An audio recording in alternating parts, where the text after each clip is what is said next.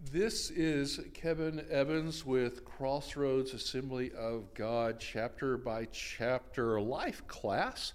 And we are studying Matthew, and we are uh, hip deep in chapter 5, which is the beginning of the Sermon on the Mount. And previously, we have looked at the Beatitudes and um, we have looked at uh, Christ's analogy of salt and light, and we have talked about how Christ is telling his disciples who are listening to him at, on the Sermon on the Mount that uh, he is the fulfillment of the law. He's not going to throw out the law, as many of them were kind of hoping uh, when, he, when the great revolution breaks out and he's the Messiah that leads them there. And he's telling them that the law is, is important, except that. Um, he doesn't like how the current religious leaders, the Pharisees, are interpreting the law and using the law to avoid the spirit of the law. They're making the law work for them so that they can defraud poor people and make money for themselves and, you know, uh, give favor to the powerful and not to the less so. You know, all those wonderful corrupt things that happen in every society everywhere. Uh, and Christ wants to get back to the intent of the law, which is to live a sinless life, or at least a life very low in sin, because perfection is not possible. Uh, and so he last week we talked about murder, and basically he said that uh, while murder is against the law, just being angry with people is also against the will of God. We, he wants us to have a good spirit. He wants us to show love to our neighbors. Uh, it's not about whether you murdered them or not, it's whether or not you hated them. And, you know, the Pharisees are pretty good about hate. The Pharisees preached hate, they, they hate the Romans who are crushing them. Uh, and we're not that different. Uh, I was at a gathering yesterday evening where I heard somebody preaching hate against a political party that they didn't care for, you know?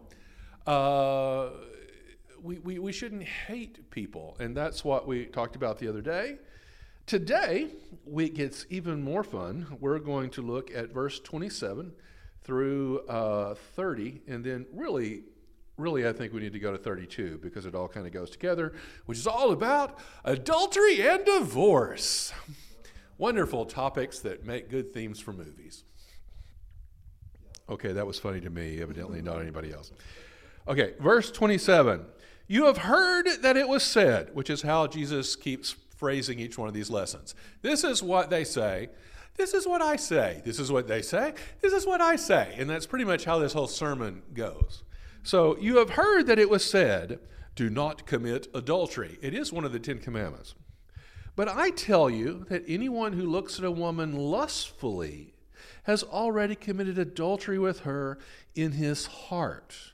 If your right eye causes you to sin, gouge it out and throw it away. It is better for you to lose one part of your body than for your whole body to be thrown into hell. And if your right hand causes you to sin, cut it off and throw it away. It is better for you to lose one part of your body than for your whole body to go into hell. Wow, that's harsh. Jesus wants us to amputate our bodies and do self harm. No, no, not, not, not really. I, I think if, if Christians took this literally word for word, there would be a lot of one handed blind people. And he was speaking, I hesitate to say this when talking about Holy Scripture. Lord, please forgive me. I mean no offense. But he was speaking hyperbolically. It's almost a symbolic teaching. Um, and you have to consider who he's talking to. These are uh, Jews that are under the oppression of Roman rule and having your eye gouged out for being in the wrong place at the wrong time was not an uncommon uh, uh, punishment for the Romans. Having your hand cut off for theft was not an uncommon punishment. And so when he says, have your hand cut off, everybody in that audience immediately thinks of their cousin Jim Bob who had his hand cut off. They know somebody that's been tortured that way. And so they get that that's severe, that's awful, it's cruel. And they're saying, oh, wait, if you're thinking, uh, if that brings you to sin, it's better for you to cut off your own hand than to continue offending God. And that's the point. Take sin seriously. It's not casual. It's important. God is offended, and He's God. Sin is important. And this, he, he teaches it this way so that they see the, the, the, the necessity of it. Now, can your hand literally bring you to sin? Really? My hand, these muscles and bones, and this, uh, is this what sins? No, this is what sins. And I'm pointing at my brain. I'm the one that's doing the sin. Can my eye bring me to sin? No, there's nothing about this wonderfully complex organ that's in my head that is going to make me do anything. I am in charge of it, it is not in charge of me. so when he says, if your eye or your hand brings you to sin, literally, that's impossible. I'm the one that's doing the sinning. Does that make sense? So, what he's saying is flee from sin, which is also taught elsewhere in Scripture. Uh, if, let's say, you have a gambling problem, no one in this room, I think, has had that problem. You take your debit card and you give it to your spouse and you let her handle all the bills and you don't handle the money anymore because you have a gambling problem. If you're tempta- if you can't stand up to that temptation, then you flee that temptation and you take yourself out of it. If you have an issue with pornography, sell your laptop. And then once a month, and I, I know this guy, go to the library and take care of all of your business on their computer because you can do it for free he's got passcodes and, and, and, and you know memberships and it does his banking, but he doesn't keep a laptop at home because it's just too much temptation. And that is what this scripture is teaching. That is the proper way to deal with it if you've got a problem. If you're an alcoholic, sell the bar. Don't own the bar, sell the bar. Get away from alcohol and then you can deal with your issue. You have to flee that temptation. And and and and he's putting it in in this amputation analogy to not an analogy, but you know what I mean, in order to show that emphasis and how important it is. Does that work? You're both kind of staring at me funny. Okay, okay. Everybody's still with me on that. That's good. All right, so uh, you have heard it said, Do not commit adultery, but I tell you, if anyone looks at a woman lustfully or has committed adultery with her in his heart. So just thinking about it is sinful. Now, I'm not sure there's a man on the planet that has ever not looked at a woman who is not his wife and had a lustful thought, except for maybe me, because, dear, I know you're listening, I would never do that. You're in church and you cannot lie. Oh, that's not true. Christians lie. Christians lie all the time. I'm about to rant about lying. Oh, oh. oh. Uh, you know, flee from that. Stay away. Sometimes it's hard. If you can't control yourself at work and work is tempting you, and and there's that secretary that you just can't get away from, I, I assume it's a secretary, uh, quit your job. There's an idea. Get yourself into a position where you don't have that temptation anymore. And, and that's a sacrifice. I'm asking for a lot here. Kenny has just walked in and he's missed my wonderful teaching on adultery. So, so now, so now you're in danger, Kenny, because you didn't hear my, t- my, my, my lesson on adultery. Uh, yeah, so flee adultery. Uh, don't think about it. Don't look at things that are going to lead you to stray. And it's not just adultery, it's, it's anything. So, in my case, because I need to make it personal, I have a little bit of a gluttony problem. I, I don't know if any, I, I don't know if you knew that or not, but uh, I have a. I don't think I don't think you have it the way I have this problem. I have a really hard time walking past sugar or caffeine or really anything edible. And if you just if you just leave it on a table and I walk by, I'm going to pick it up without even thinking about it. I, you know, I will have consumed three candy bars before I realize I'm eating candy bars. It's like that. You know, if it's there, they're mine.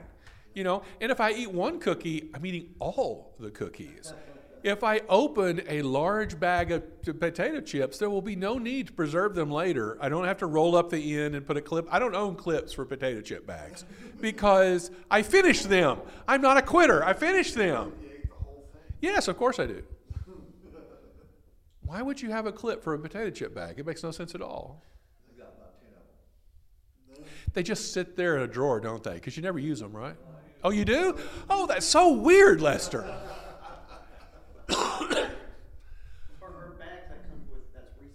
Uh huh. Well, I have, I have, I have, after having a long, serious discussion with my wife that went for several days, I've employed her in assisting me with my problem. And the other day, I, I walked through my kitchen and I opened up the cabinet there was no cookies. There were was there was no peanut there was no peanut butter, Lester. There was no peanut butter. And I looked in the fridge and there's nothing but like bananas and grapes. There were grapes.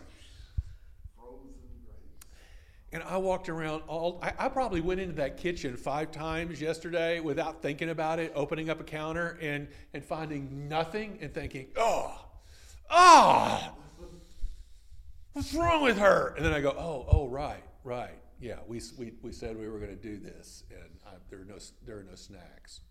Huh? There's no peanut butter. I have a peanut butter problem, Kenny. You know jar in one setting? Well, well, I want you to imagine imagine a large tablespoon, and then you, you, you dig out enough peanut butter that's about the size of a scoop of ice cream, and and I did a calculation of how many calories there are in there, and it, let's just say it was detrimental to my overall plans. And I might eat two or three of those in a day. So, yeah. Oh, but I feel so much better when I do after I soak up 400 calories of peanut butter. Okay, okay. Shut up. Shut up. I do eat peanuts in between the peanut butter. Nuts are very high calorie. Anyway, uh, flee. Flee temptation is the point. And, and, and if you do not have the ability to do that on your own, enlist help. You know, and that's, and that's basically what, what this is saying. It's, it's the emphasis of avoiding sin. And then he slides right into verse 31. It has been said, Anyone who divorces his wife must give her a certificate of divorce. But I tell you that anyone who divorces his wife, except for marital unfaithfulness, interesting caveat, causes her to become an adulteress. And anyone who marries a divorced woman commits adultery. What a loaded set of verses there. I know a lady, very devoted, committed Christian woman, that when she was about 16, married her 17 year old high school sweetheart. And they ran off together without permission of the family because they were young and in love. And about a year later, uh, her 17 year old sweetheart found another 17 year old sweetheart, dumped her, and took off. And that's the last she's seen of him. Now, she's 18 years old and she's married and separated from her husband, who then divorced her within the year. But because she was from an extremely religious family and a very legalistic family, by the way, as I judge her father, uh, and their interpretation of this verse was that once you have married, you are married in the eyes of God forever, and that divorce doesn't do you a thing, and she can never marry again with her father's permission because she is spoiled goods at this point. Oh, so, so that, this doesn't apply to person, she wasn't the one that was unfaithful. only No, he was unfaithful. But but because he left, she felt like she that was still her marriage and she never dated anyone else again. And I think this may have had a lot to do with her father's rather strict interpretation of scripture. So he and, and this is anyone who divorces his wife must give her but I tell you that anyone who divorces his wife except for marital unfaithfulness causes her to become an adulteress. And she never married again. I I think except for marital unfaithfulness may may you know address that. But at the same time, even if you get a divorce for her, anything, God still will forgive you from it. Yes. God will forgive you for sin. That's true. Um, do you willfully sin against God knowing that He's going to forgive you to make it more convenient for yourself? I would hope not too, but that's kind of what that feels like, you know? But what I'm saying, in, in her case, her husband left her, she didn't leave. True. N- So I think she's just like my divorce. My wife was playing around with me, and so I'm like, I don't feel I had to ask God for forgiveness for divorce. I did, but I, didn't, I don't think I had to. Yeah. If I, if I get to, if I get married again, I don't think I'm gonna be in sin because of that. Well, cre- Jesus says, except for marital unfaithfulness, he himself put that little caveat in there. Here it's incestual immorality. Yeah. Um, well, actually, let's address that. ah, I forgot the word. In Greek, there's a word for uh, uh, adultery. And this word in this sentence is not that word. It's uh, pornos. I think that's what it is. And pornos in Greek means sexual not marriedness, any kind of sexual impropriety outside of conventional married sex is pornos in in Greek. It, it, it, it of course sounds it, is the root word of the word porn, but that, that's not really what it means. Pornography can be part of it. But basically Christ says, except for extramarital eroticism of any kind uh, causes her to become an adulteress and anyone to marry. So, so that's what his caveat was. It was it was some kind of consistent sin like that. Now, as a Christian, as a, you know, my son is divorced. I, I had to counsel him over that, and and I, wow. I'm deciding how much I want to say with the internet listening. Um, I, my oldest son and I uh, clashed a lot, and I held him to a what I thought was a high standard. I thought that was best for him, and as a result, uh, it was not the most uh, loving, non-contentious child childhood. We, we we clashed a lot for a lot of reasons. I think with all of that's behind us now. But uh, I'm, I'm hard on him as a dad, and, and I felt like I needed to be. But when he, he married and he started having marital problems, uh, I, I counseled him on several occasions. And I will give my son credit. He did everything he could come up with to try to hold his marriage together. He put up with stuff that I would I don't think I could have put up with.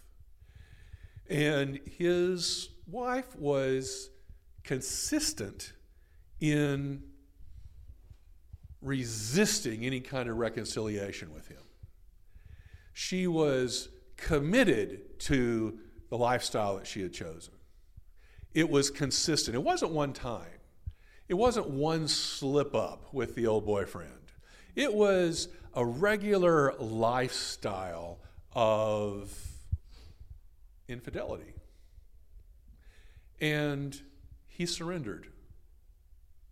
at the time, I thought you shouldn't surrender, but I think maybe maybe he was right. He surrendered and he let it go. He, it got to the point that after two years of trying to salvage something of his marriage, he, he, he it just wasn't worth his energy anymore. Yeah, yeah. It, it, got to the point that even if, if she, if she came around after all of that, uh, you know, his side of it couldn't couldn't hold up anymore. And so and so they divorced, and he since remarried, and I'm very happy with the new daughter-in-law, you know, and he seems to have a happy marriage, a, a shockingly devoted one compared to the first one, you know. Uh, I, I, I can't say that that's wrong in the eyes of God. I think I think he did everything he possibly could have. So, what do we do with this verse? It has been said anyone who divorces his wife must give her a certificate of divorce. That means a casual divorce, which is what it had become under the old uh, Mosaic law. But I tell you that anyone who divorces his wife, except for unfaithfulness, causes her to become an adulteress. And anyone who marries a divorced woman commits adultery, which means that if you divorce her casually, God still sees it as a marriage. So it's a matter of why. And if you do, you're causing her to become an adulteress. Can I cause somebody else to sin? Am I responsible for your sin? No. No. And I think other scripture is very clear on that. We're all responsible for ourselves. So if I divorce my wife, I'm not responsible for her sin. And that seems to be what this is implying. And I've seen that argument before. Uh, it causes her to become an adulteress. And anyone who marries a divorced woman commits adultery. So now she's committing adultery after you left her.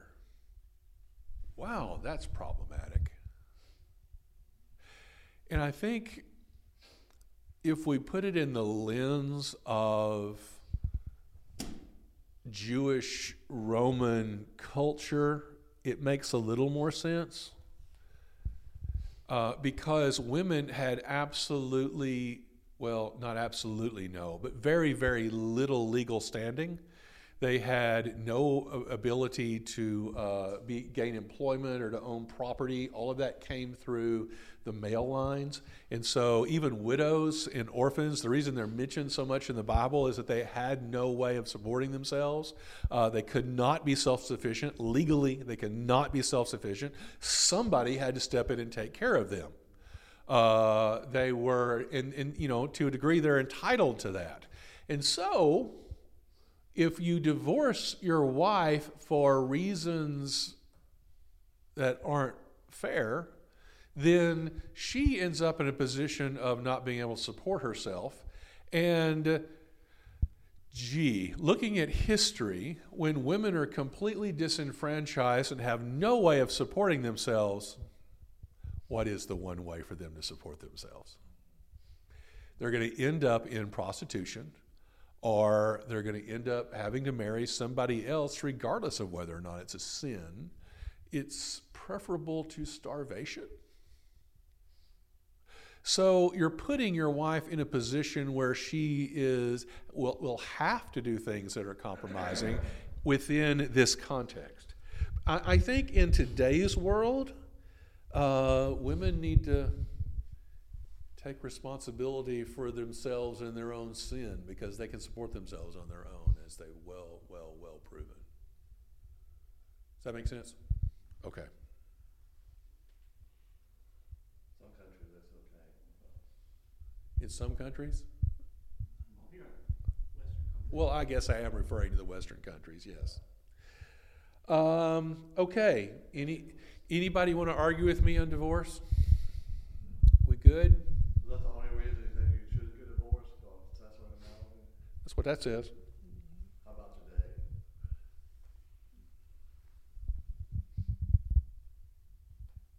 Good example. What about, You give me an example, A of mine okay? that uh, you know about, she got married for it. and she was telling me that uh, he was this perfect man and was uh, in uh, Greece. And then when she came to the United States, he walked in the house and said, "This is my mom and dad. You're responsible to take care of them, and that's all you're going to do." So that was the reason to get divorced, right? that's fine, for- that's why it's advised that. for this So he brought his mom and dad home. No, he brought his wife home from the military. Yes. Live with mom and dad. Said, "This is what your job is: to take care of my mom and dad." Oh, Well, I go do my own thing. Uh, oh, I see. Your job is to stay here and take care of. I think if you misrepresent yourself in the in, i b- before you're married, I, I understand that. I, this verse says, "Except for marital unfaithfulness." I think salvaging your marriage is but what's best. You know, I understand that there are issues that go beyond that, but I would recommend a whole lot of counseling. Faithfulness can mean a lot of things. Oh, okay. Tell me that Well- then. Well, i- as a husband that beats his wife, is that being faithful to her? You know, spare, spare the rod, You gotta put up spare the that. rod, spoil the wife. I mean, No, I don't think people should stay in an abusive relationship. yeah, The question is, how do you define the abusive relationship? I think there needs to be a consistent sin. If, if somebody makes one huge error on one really bad night, and uh, you have a fight with your wife out on the street, and she beats the uh, back window of your car in with your golf clubs, that was a famous incident with a golfer. Anyway, um, uh, maybe that was a one-time deal where everybody drank too much the night before and you can reconcile that. And if that's not a regular part of your life i think that's salvageable you know? And i think you should you know deal with whatever the problem is and pull your marriage back together. That can't happen though. it can't always happen I read, which is sad. And except for except for marital unfaithfulness You just said that was a I'm just, I, I, you know, I, I, I empathize. I do, But but just said was a Jewish law. Now we're not. we're about here in 2012, in 2021. well, I will tell you this for my part, and I'm not judging other people. Understand that. For my part, I, I would not get a divorce except for marital unfaithfulness, uh, regardless of all of the financial stuff. Uh, I may scream at my wife to the point that we're about to kill each other, and that's only happened five or six times. Um, but I think in the end, you know, you, in a marriage, both sides have to give in a little bit to the other side, and eventually you grow together and you both become somebody you didn't intend beforehand. You know, that, that happens. And if you're not considering your wife to the point that you're bending, then you're not approaching your marriage very well. Uh, obviously, in the case that you stated, that that didn't look sound like a very solid marriage. I, I don't, maybe it could be. I would like to say it could have been. Maybe. No, if go out, he, well, he was out doing his own thing. So. She was a maid. Yeah. Um, um, um, I'm going to stand on scripture. But I tell you that anyone who divorces his wife, except for marital unfaithfulness, causes her to become an adulteress, and, and, and that's what Jesus said. So so there, that's what I'm going to hide I under. agree. I think you just try to do everything you can to stay married, but Yes. it's just miserable your whole life. I don't even think you know if you suddenly discover that your spouse cheated on you one time. While I would find that to be devastating, if it's a one-time deal and it didn't happen after that, I think we still have a responsibility as Christians to save the marriage. I do. Sounds good, but at the same time, the trust thing. Yeah, there's that. Yeah, it'll, it'll never be the same. It'll never be the same. Every time she's not there Yep. when she's supposed to be, Uh-huh. You're right. even if you're wrong, Yep. your go there. Uh-huh. Around. Sure are. Sure are. That's a miserable life. Yes.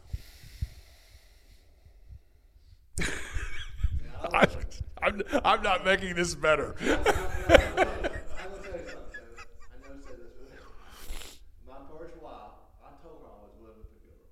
I'm gonna No. Yeah. So me, I done all I could. Okay. I. I, I think that's all that's required of you is everything you possibly can. Now, now I told her that. Could I? That's a different story, I think. Say again. I told her I could forgive, forgive her for it, and then Ashley said what she did. She didn't want me to forgive her for it. Even she, even I, if I, she said okay, it would be hard for me to forgive her. Yeah. Okay. I'm going to run away from these verses now. and we still have 20 minutes. Awesome.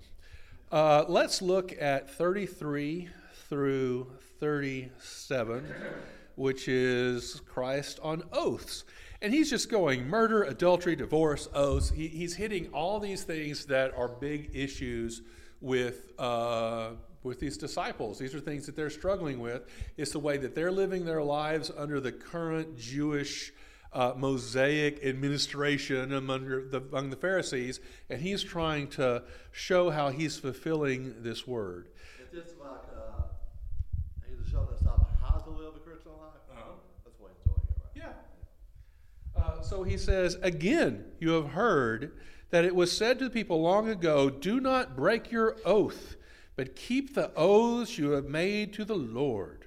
But I tell you, do not swear at all, either by heaven, or for it is God's throne, or by the earth, for it is his footstool, or by Jerusalem, for it is the great city of the great king. And do not swear by your head, for you cannot make even one hair white or black. Simply let your yes be yes and your no be no. Anything beyond this comes from the evil one.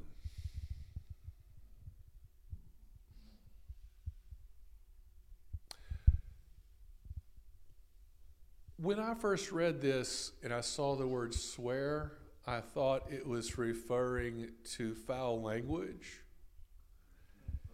And I am fairly sure that my father taught it that way. Maybe he was just trying to convince me to stop cussing. Eventually, I discovered that we're talking about oaths and vows, and the word swear in Old Elizabethan English means to take an oath. Right.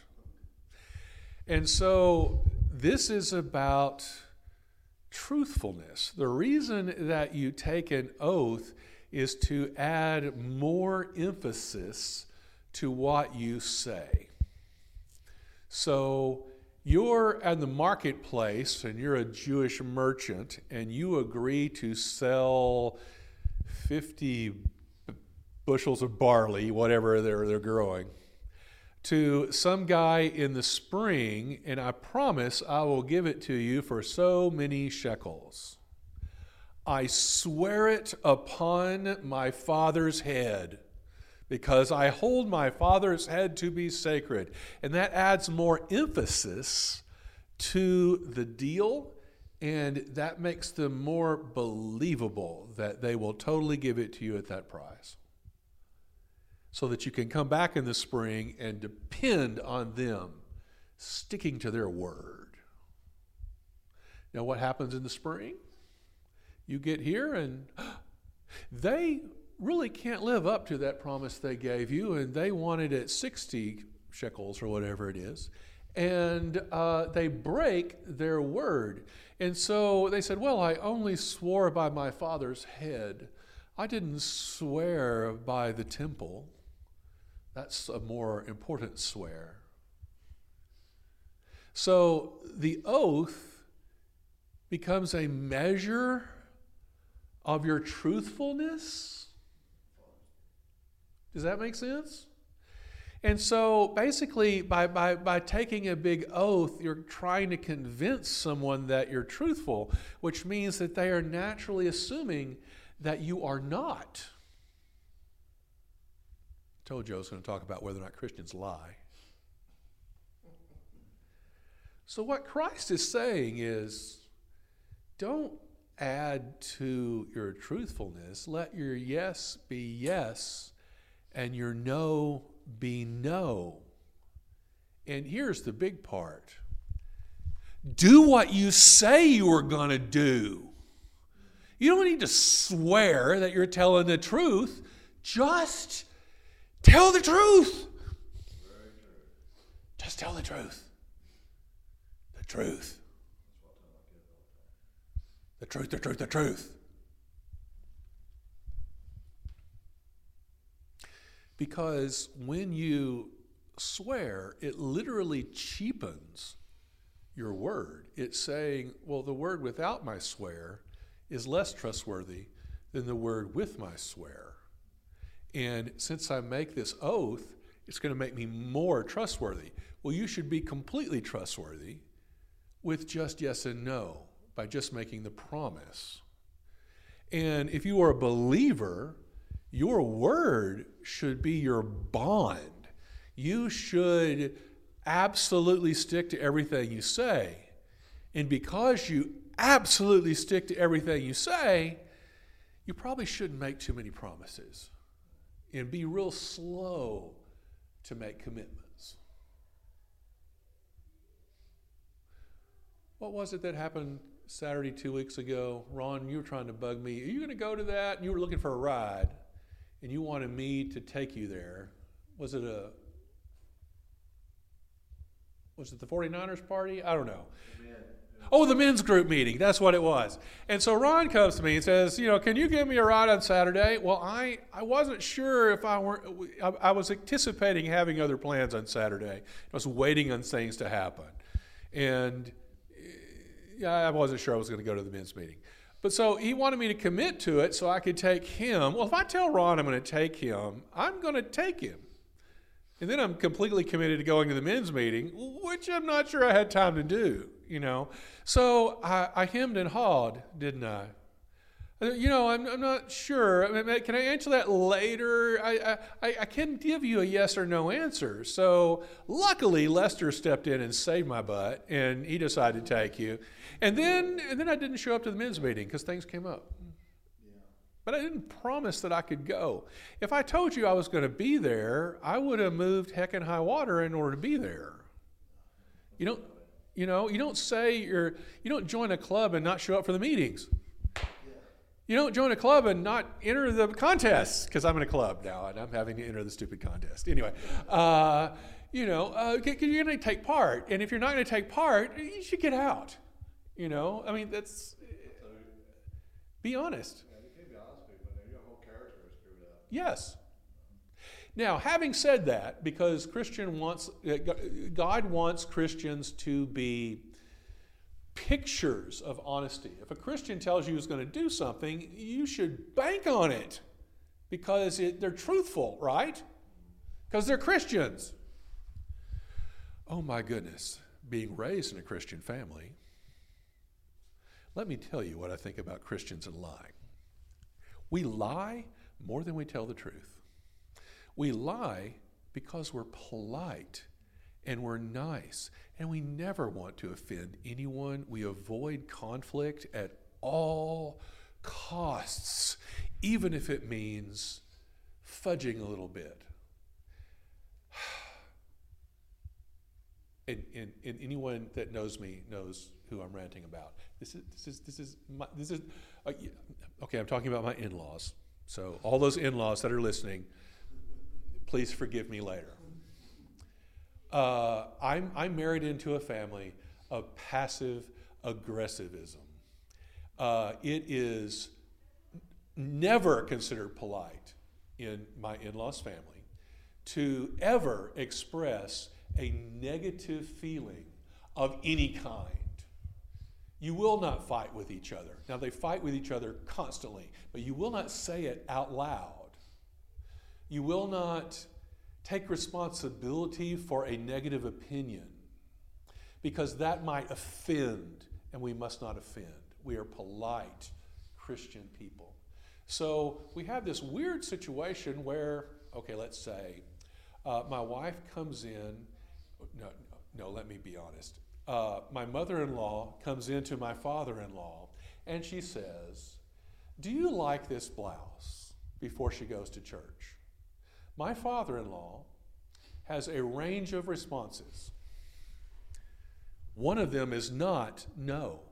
He can't say no. No would be honest and truthful, and it would offend her, and we cannot offend her. So we shall not be truthful.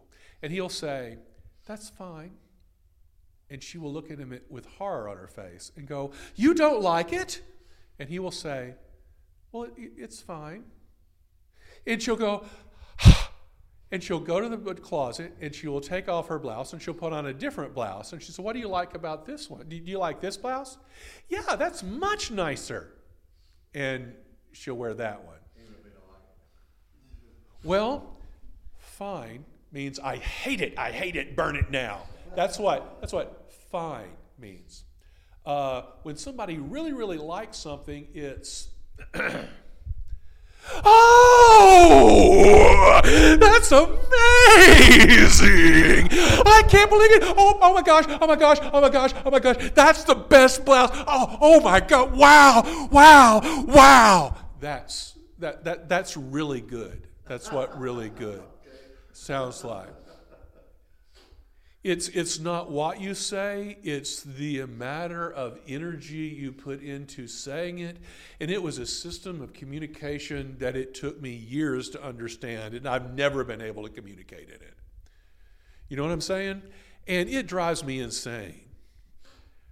Is this right? Is this Christian? Should we do that? Shouldn't I be allowed to say, no, I really hate that blouse? Wouldn't that be better? I've said that before. No, I don't want to eat at Dairy Queen. Would that be okay? Why, why, why, why does that bring out hate in everyone? Can't I express an opinion?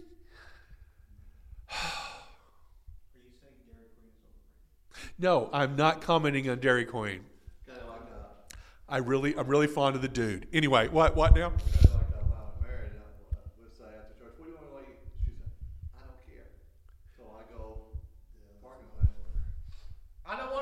Yes, yes, I have had that experience. I know exactly what you mean. So obviously, she does care. Truthfulness, we should be truthful. But truthfulness means that we need to call out the negative side of the truth. We can't just be polite all the time. We need to be honest and we need to embrace it. What do you mean it's not impossible? Yes, Southern hospitality is dishonest. I think we can be hospitable, but there should be standards that we require of our guests. We should, you know, they're. they're mean,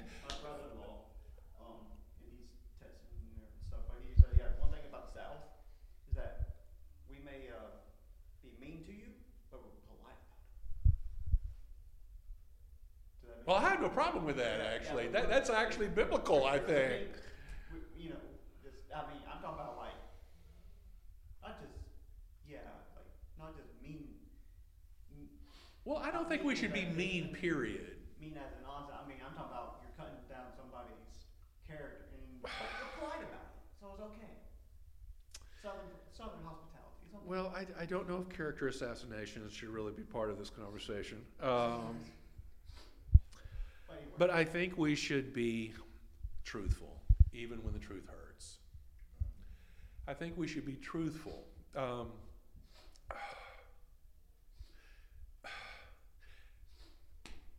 I have seen passive aggressive families tolerate, acknowledge, and embrace sinful lifestyles and then try to control sinful lifestyles passively from a distance, and it doesn't work. And it's hypocritical. You know? Uh, oh, son, sure, you can live with your girlfriend. And then we leave and go, I can't believe he's living with that girlfriend. What's wrong with him? Did I raise him that way? Well, go tell him that. You know? I think, you know, let, let's be honest. If you're going to call somebody out in their sin, call somebody out in their sin. Don't, don't, don't go torture everybody else to go do it for you.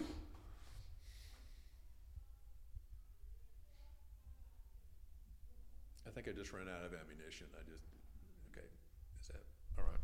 My, my, my kids come and say, Dad, how do you like this? I would say, if I don't like it, you know what my answer is? Please say you don't like it. I say, no, it's, it's different. It's different. it's different. How, how diplomatic. It's different. I just, no, they, they know what that means. I don't like it. I'll try to, I'll try to remember that. I don't know. I find my wife, oh, now she's going to be listening and I'm in even more trouble.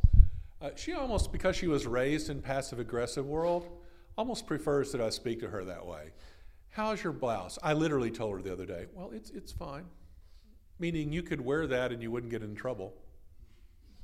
I don't think you're going to expose yourself if you wear that or anything. Uh, you know, it's not very pretty, but it's okay. You know, you could go to Walmart in that and no one would look at you twice. That's what that means. That's what that means. Fine. You know, and then she went and took it off and put on something else because that means don't wear that in her family if it's fine. Then she put on a different one, and how did I respond? Oh, that's very pretty. I really like that one. Oh, I haven't seen that necklace before. That goes with that well. You know, there, there, there's, there's, there's the message. So I have learned to speak the Hargrave passive aggressive language. Now I've given their name. I am in so much trouble. I'm in so much trouble. Another thing that I do is, my kids would come and ask me, Dad, I have a question for you. Uh-huh. So they ask a question, and I ask, you want me to give you an answer for that question? And they look at me and I say, no, no. They don't want the answer? No, they don't want to, because they know what I'm going to say. Sure. They, they didn't really need to ask. No, did they, Okay. No O's. I don't know that we take too many O's unless you're going to court. Uh, and uh, and that's all I've got on that. We will pick up an eye for an eye at, at verse 38, and hopefully we will finish chapter 5 next week. So, wow, it's taken us a month to get through one chapter. How weird. I wonder how chapter 6 is going to go pretty much the same. All right. With that, I am signing off. Goodbye, Internet. Uh, and please don't tell my wife.